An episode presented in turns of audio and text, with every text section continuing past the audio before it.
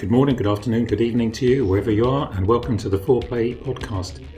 Uh, I'm David Turner, and I'll be joined today by not my fabulous co hosts and music brothers, but instead one of our very own listeners, friend of the family. We're bringing this to you as little bonus pod. So here goes number 17.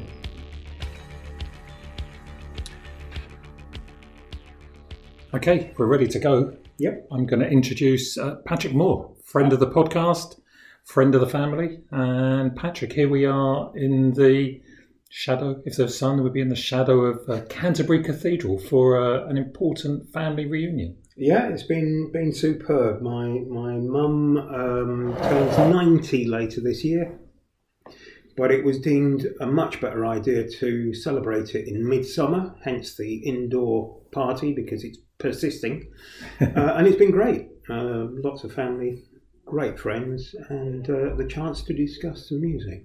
Yeah. So we thought we'd grab the chance and have a bit of a chat. Yeah. Uh, Patrick, as we'll get into, has is steeped in, in music background, like myself, more a consumer, a purveyor rather than a musician. Absolutely. A quick question: What instruments do you play? None. I, I tried at school to learn the piano, but didn't have the patience to do the scales. I then tried trumpet and violin uh, and even guitar, but no, I have no musical, um, no musical qualities whatsoever apart from listening and taking in the uh, the details. Can't sing, can't dance, can't play, but hey, nothing to stop me loving it. You know what? That's what musicians need: are people like us to be out there to buy their stuff because they can do it and we can't. Yeah. So I thought we'd just kick off with some of the sort of introductions or background for yourself for music. First question would be: Do you remember what you used to, or the family used to play music on in the in the house? Yeah, my, my mum always uh, liked music. My dad, not so much. But my mum, uh, who is French, um, she would have the French radio on. So I was introduced to the likes of Piaf and Brassens very early. And they just, whilst I didn't um, appreciate them when you're sort of five or six, I took them on board. Uh, we listened to the kids' request programs. Oh, it's Hello, Well, before him, even, you know, um, and that was great. Uh, and I think my first real person who influenced music was a headmaster at Town Farm Junior School, because every morning for every assembly, uh, we were filed into the hall. And he had a little record player. In those days, there were only mono, but he had a record player up on the stage, and there would be a piece of classical music something like from the Love of the Three Oranges or Beethoven's Fifth. So by the time I was 10, uh, I'd had four years of that. So Oh, my wow. classical music appreciation started back then. Fantastic. Um, but yeah, my mum was the first, and then it was the radio. That's good. Um, so then, staying back in those years, I don't know how soon around that period Mm. did you ever buy any records? As, uh, I didn't didn't buy them because as as a kid kid um, didn't have a job, but uh, I, I listened to the charts and I can remember programs like Ready Steady Go and the early days of Top of the Pops. So you know the Beatles when they first came out, the first song I really really remember is She Loves You. Um, and all of that stuff, the Animals and the Rolling Stones, um, which I adored, and of course my dad wasn't too keen on but um, I didn't start buying until I got a paper round when I was about 13 or 14. So that's 68, 69, around that time. But by then, I, didn't, you know, I was already uh, into music big time. and so then, the first record you ever bought, or was that with your paper round money? The first one I can remember actually buying was, was It's All in the Game by the Four Tops. But when I look at when that was released, it's about 71, and I'm sure I bought Oh, Is it must have. 70 odd? Um, so I must have bought stuff before that. I know I got um, Sergeant Pepper, but I don't think it was at the time Right. because I would only have been 12 Right. uh, and I wouldn't have I wouldn't have done it. I mean the thing about when I bought records to begin with because we only had a mono record player I only bought mono. So my first Sergeant Pepper was in mono. My first uh, Bridge Over Troubled Water was in mono. So, Right, yeah. Right? That's the way Um, they came out in those yeah, days. Yeah, yeah, yeah. But I, uh, the actual first record, I'm, I cannot be sure. But I, by 68, 69, I was definitely into whatever was on the radio at that time. And you've already mentioned their name, but I will ask you, Hmm. who are your musical heroes? yeah, the Fab Four, without a doubt, um, were, were the first and still are the greatest. Uh, which you know, um, I don't think that will change. Um, I already at that time had heard blues music without realizing what it was, but knew I liked it. So that would be Right. another major. Um, it changed as you know in the 60s we were we were dead lucky. So you you had pop music you had the middle of the road stuff and then you started getting the claptons of this world. Um, you had dylan doing his protest songs that made you think about things. Right. uh, and and by 68 it was really just just exploding. It was fantastic. Um, you know thunderclap newman and jimi hendrix and janis joplin which for a, a young teenager they were mind-blowing you know How did you get away with playing that in your house? oh well i didn't get away with playing it Okay, Um, that makes sense. my dad worked shifts, so you could have the radio on if he was on late, that kind of thing. Um, Yeah. And then the rest of the time, I was one of those who who uh, had a transistor radio with a little earpiece that you used to have, single earpiece. Uh, so under the bedclothes in the evening, it was Radio Luxembourg, which would come in and out because it was a very poor reception. And then we got the Pirates, um, Radio Caroline, Radio City, Radio London, and they were brilliant. They were superb, and they changed pop music in this country. And they were the forerunners anyway to Radio 1, weren't they? They forced the BBC to create Radio One, basically. that's a remarkable story in itself, isn't it? yeah, brilliant, brilliant. And most of the DJs, your Tony Blackburns, Kenny Everett's, uh, Tony Blackburn was the first. one of the first on there, Alan Freeman. They, they, they all started on those pirate stations. So Mm. wonderful. Talked about your heroes. You, so we lived not we, we were very close to each other, so we are just on the outskirts of London, Hmm. just off the the underground, so the subway. So not quite so easy to get into London. But can you remember your first concert? The first um, concerts would have been about 72, 73, and I don't know whether I should be proud or ashamed to say that I'm not sure whether my first Hammersmith Odeon gig was uh, darts or Okay. Showaddywaddy, but it was one of those two. Oh, that would have been raucous, wouldn't it? Oh, brilliant. They were superb, you know. Fluorescent suits and good old rock and roll stuff. Darts were outrageous. Uh, if anybody has not heard of darts, do look them up on YouTube. Um, they had a guy who would literally climb the uh, Oh. the balconies of the the, Oh, the amazing. the audience. You know, it was wonderful. Can you remember who was supporting? 'Cause they must have been good acts in those days. Uh, No, I'm afraid. don't No, know, don't that. or I don't know if there's someone who was just coming up the, the ladder. No, um, I mean, again, because I found that that was a relatively easy venue to get to, uh, and they had some big, big names. I saw Elton John when he brought out the um, Goodbye Yellow Brick album. Okay. That was my first of his concerts. McCartney played there on one of his first tours in '73. Um, I know that Elton John had Kiki Dee supporting, Okay, but yeah. she was a stablemate at Rocket Records, so I, I understand that. But I, I have to say, I wasn't that interested in supports at that time. That's changed, but at that time, um, By any chance, 1975, you didn't see Bruce Springsteen, his first gig? No, no. Um, I was I. My early uh, concerts were uh, a lot of them were hmm, almost questionable. Glitter Band, uh, Gary Glitter himself, uh, Chic. They were great. Uh, Chic, they were wow. superb. Um, went to the concerts for Kampuchea, which was four nights, four different headlines, and on the fourth night it was Billy Connolly was the compere. Dave Edmunds Rockpile opened. Elvis Costello and the attractions were the meat between the two veg. Right. And the top of the bill was McCartney and Wings, uh, which ended. They went off stage.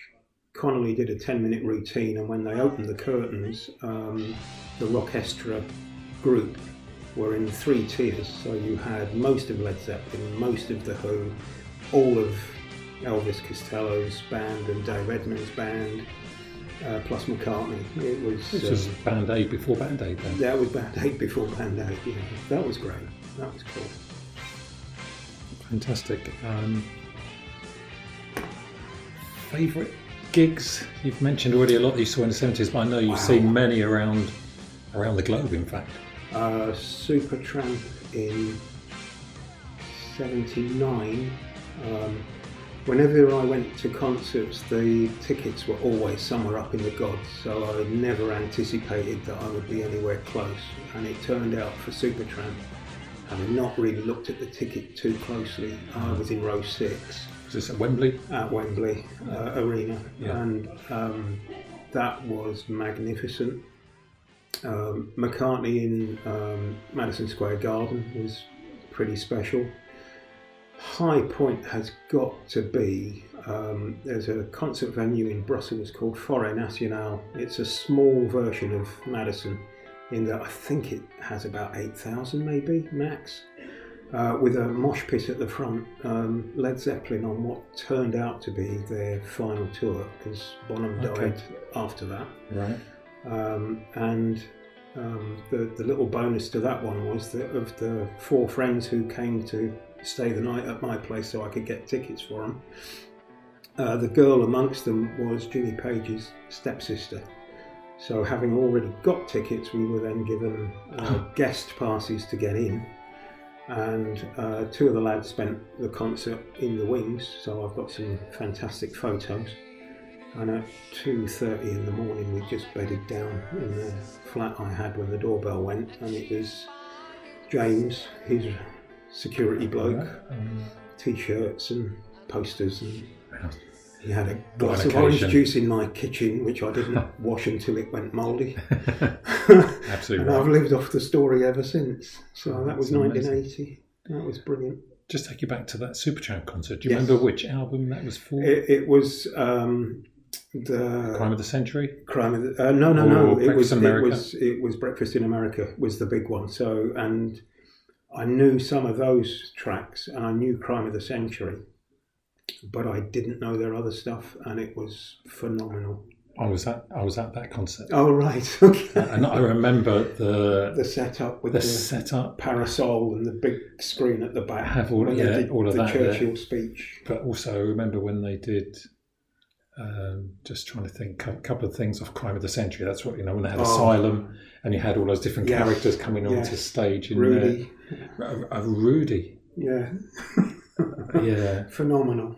which is the one with the train. That is That's Rudy, isn't it? Where you had the so you had the screen that comes down, and you've got that they've got that sped up. You got this, and you got the sped up um, image of the Flying Scotsman. Little story on on that one. In those days, I was working in in Ashford, so Ashford in, Mhm, in Middlesex, that Mhm, is. mhm, and four of us had tickets to go to that concert.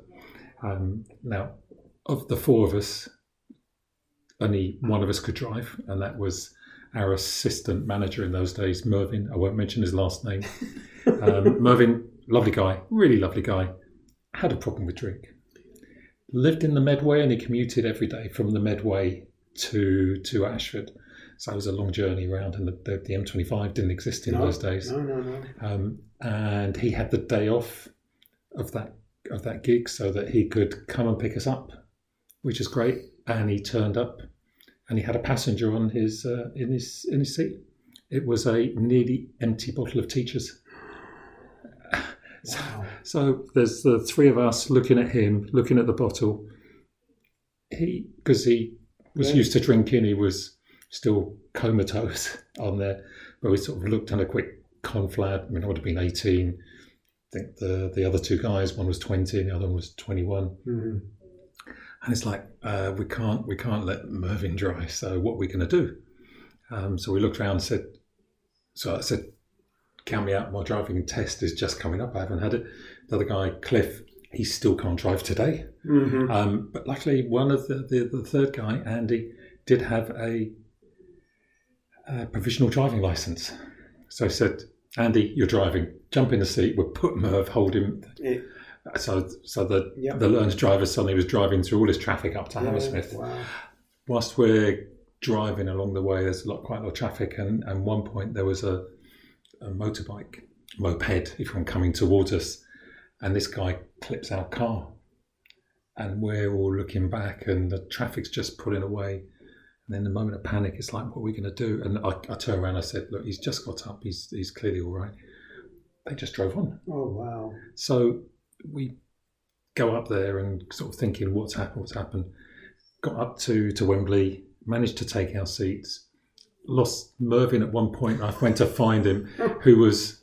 I found him in in the, in the men's toilets, Mm-hmm. fallen asleep, peeing. So he's just head against the wall. So we dr- got him together, got him a coffee, got him in the seat, and then just in time for the concert to begin. I don't. If it, do you remember how it started? The lights went down, and then there was an announcement. It said, uh, "We have an Oh. announcement today from the Metropolitan Police," Yes. and we were looking at each other and say, "When you go home tonight, make sure you take the long road home." oh, that was an uncomfortable few minutes. there. Whoa. Oh. Yeah, yeah, yeah. Um, You, you saying about the, the guy um, falling asleep because of the drink. We went to see Eric Clapton at Madison Square Garden in late 80s, early 90s. And the support there, I do remember, were called Buckwheat Zydeco. Um, they I were have heard of them. Well, they, they- they're a nice enough band, but they weren't the band for a Clapton concert, so they, they didn't last too long, unfortunately. Uh, the- the crowd New didn't York really crowd were, were not too happy. In front of us, about half a dozen rows. In those days, you could still smoke indoors, and there were four guys who were smoking, but it wasn't Marlboro um, that they were ingesting. And you could cut the atmosphere with a knife. Can with an envelope. Yeah. Um, so just as the lights were going down, one of them had obviously had a wee bit too much of this calming influence, promptly fell asleep and did not shift for the next hour and a half, two hours. And Clapton did his thing. Jeez. Lights came up. They had to wake him up to take him away. Crazy. I'd love to know what he tells people about that night. We're going to get on to your sort of your your adventures in, in music Yeah. and the, the, and what, how you got involved, not being a musician. Before that, your favourite few albums? Just I'm just asking you off the top Yeah, um, top of your head. Well, before that, um, things like Sergeant Pepper and, and Bridge Over Troubled Water was a superb album. Um, whilst I liked what I heard on the radio and the general sort of popular music, it's only when I got a job living in as a chef at a place in Colnbrook. I met a head chef there called Stephen Poole, who was my age, so we're talking 2021. Um, and he was the guy who introduced me to uh, Supertramp through Crime of the Oh, okay. That's where I got to hear Four Symbols for the first time. Um, Dark Side of the Moon. Which you wouldn't get exposure you know, to I really haven't on, heard any of these radio. things, and at that point, my musical appreciation just exploded. So all of those immediately became favourites. Got into groups like the Moody Blues. Um, so it's 1979, 1980 is when things sort of change for me as far as what I then do with music. Um, I was working for a courier company, which in the early days of that industry, you actually had couriers. You, you know, it's not like now where they fill a plane with DHL on it or FedEx on it. In those days, there would be half a dozen or more guys sitting at the back of an aircraft, each of them with a bag of stuff in the hold, flying for companies called, uh, well, Airport Couriers was where I worked. They sent me to Brussels. Uh, to run the office, which sounds very, um, Very glamorous. and glamorous. It turned out to be me, uh, a girl in the office, and a driver. And I spent more time doing deliveries to Luxembourg than I did trying to drum up business. But that's another thing. I didn't know anybody, and I was fiddling with the radio one Sunday afternoon, uh, trying to find something listenable amongst all the Belgian, French, Flemish stuff that was going. And an English voice came out, um, and it turned out there was an English program every Sunday run out of a real pirate station that was in a block of flats somewhere in the north of the city. Right. and they were asking for some feedback. Um, so I rang them up and I said, "Look, I'm living above Forêt Nationale. Uh, I like to go to gigs. Do you want a concert reviewer?" And they said, "Well, if you like music and you've got some records, here's the studio. Come and see us next week." Wow. Um, never been in a recording, you know, never been a DJ, never thought of being a DJ. Uh, and from that first Sunday, um, you know, they got me to play a couple of records, and then I learnt how to become a radio DJ. And from that, I went to a club um, where one of the radio guys was uh, a disc jockey for the Embassy Club, and you know, did that kind of DJing for discos and parties and that kind of stuff. And that's where it all began, and I, I loved it. I absolutely loved it. Hold on, but that also meant you were a pirate Yeah, I was indeed already. already. Oh, Already. that's fantastic. Yeah. So where did that lead you to from there? Because Well- you didn't just stay in Brussels. no, no. Um, convoluted story. Met met a lovely lady, um, and she worked in a job that took her abroad. So we went from there to a couple of places where there wasn't the opportunity. But then we ended up in Wellington, New Zealand, and uh, they have an excellent um, university radio out of Victoria University called Radio Radioactive, run by students 24 7. Um, and Sundays was specialist afternoon, and there was a blues show. By which time, having spent three and a half years in uh, New York and seen some of the greats that I had always dreamed of, your Buddy Guys, your BB Kings, uh, Johnny Winter, um, you know, all of those, uh, I, I sort of gave them a call and said, look, I did a little bit of radio some years back. Not Buddy Guy. Um, didn't Buddy Guy, no. and um, would, would it be possible to come down? And, and I ended up not only doing one show every couple of weeks, I ended up running the roster for that and spent about 18 months doing a blues show, um, which was great fun. And you, you know, you take your own CDs in and you do your own playlist. You had people ringing in or writing in or whatever. And then um, there was an Englishman who had earned a fortune by writing a 30 second ditty for an advertisement, which is played constantly in New Zealand uh, for a shop called The Warehouse. Um, and he decided he wanted to set up his own uh, radio station because he didn't like the way it was done everywhere else. And he's one of these guys who his playlist was basically along the line of for each hour uh, an album track, a single track, and a, a solo artist, a band had to have at least two Kiwi acts, um, well-known song, something brand new. I got a six-hour slot on a Sunday afternoon um, every Sunday, and I would give him my list of what I wanted to bring in on a on a Thursday uh, because I've got quite a collection and it's eclectic. And I wanted to bring that to a radio station, and it worked brilliantly. So you would hear Bessie Smith, followed by the Laughing Policeman, and then I might drop in a bit of Led Zeppelin. Uh, somebody would ring in and ask for a Kiwi artist, and it just went round and round. And I did a year of that before we left.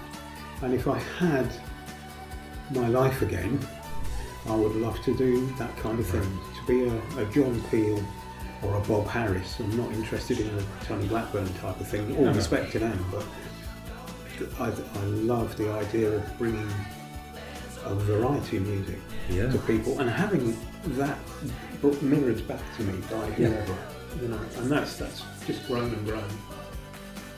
Six hours. That feels like Six a long hours. time. Yeah, but it, it, it sort of went. I, I'm, I'm extremely grateful to, to my wife, who obviously thought it was a darn good idea to get rid of me for half a day every weekend. Um, and it worked, you know, it worked really well. Um, and I, I've had some fun, fun memories from that. The studio had a full wall window basically that looked out over one of the bays around Wellington. So there was always something to look at, particularly as they're a sailing fanatic nation. Um, yeah, it was That's great. brilliant. Wonderful, wonderful. One of Great memories to have something Yeah, like that. yeah. So, what was your next musical gig? Um, well, that was it as far as doing anything on, on any radio is concerned. Uh, I never did follow it up here because, to be honest, I didn't think there would be anywhere that maybe local radio would do it. You know, very local, and um, and um, the other one would be um, like community radio or hospital radio, but I, I, don't want to give that sort of time to it. Oh, right, yeah, because there's a commitment there, isn't there? There is a commitment there. Now, the last job I was in, it was just a customer service thing, which is what I've done most of my life. One of the guys who was a trainer there, who knew about my passion for music, um, told me about this strange and wonderful world called Facebook, which I'd not been involved in because I'd only got a laptop about 18 months previously. So he told me about this thing and he said, You can set up your own music sort of page. You can be a DJ on Facebook, kind of thing. Not live, not talking like I'm talking now or anything, but setting up a place where you can post your bits of music and put a little bit of information and see what happens. And I've been doing that for just over four years now. Four years. Four years. Just had the 10th of July was the fourth anniversary of FM Pat, as I humbly okay. called it. Okay, well, let's. What I'll do is I'll share the link for that on our Brilliant. Facebook page. Yes, do. So you'll you'll be able to give a few more people a chance. Anyone anyone here will message me if you want to get any more details yeah. about it, because you do play a very broad and varied and eclectic mix of, of music. I actively try to make it that as much as possible. Um, and, you know, some days I'm more successful than others. What, what it started out as simply was somewhere for me to share my musical tastes, but it very quickly has developed into one where um, not only am I playing the music that I already like and have, I've taken lots of music off friends' pages, yourself right. included, um, and also there's been a great feedback. I have people who message me with suggestions or tell me about people dying, for instance, who I might have missed. Um, and it's just it's just carried on. So yeah, it's about 10, 10 posts a day, which I think is just about enough without being too much. Just to clarify, um, it's not live streaming, but no. you, you, share a little bit of a backstory yep. about a piece of music, and then you normally find a YouTube clip. Uh, yeah, as much as possible, I try to put a video just to be interesting rather than uh, looking at yeah. a static picture.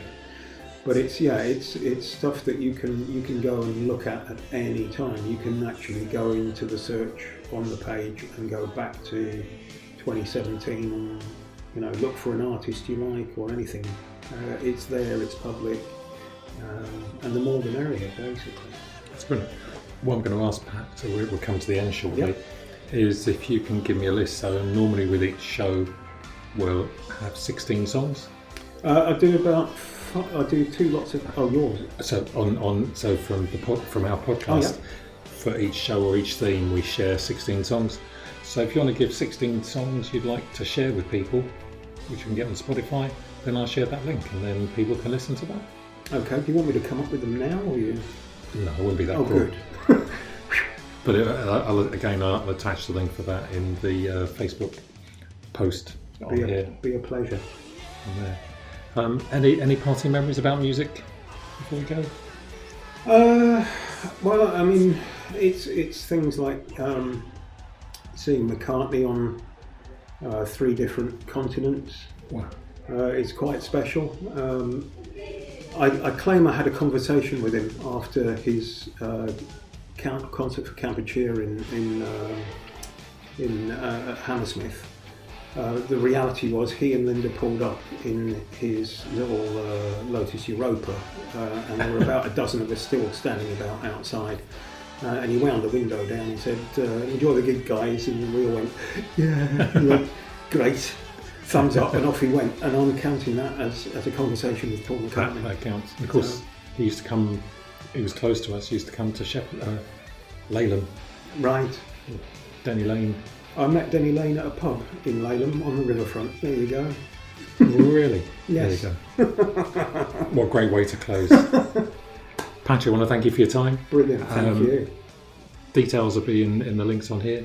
And uh, continue your listening and sharing the music. Will do, thank you. Thank you very much.